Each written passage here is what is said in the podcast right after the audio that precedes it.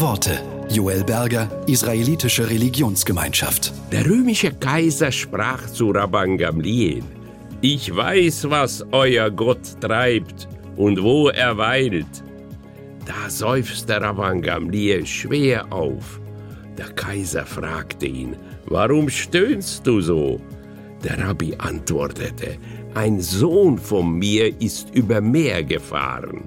Ich habe Sehnsucht nach ihm und möchte, dass du ihn mir zeigest.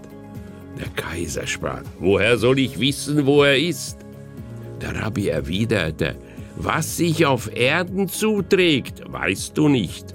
Und du meinst du wissen, was im Himmel geschieht.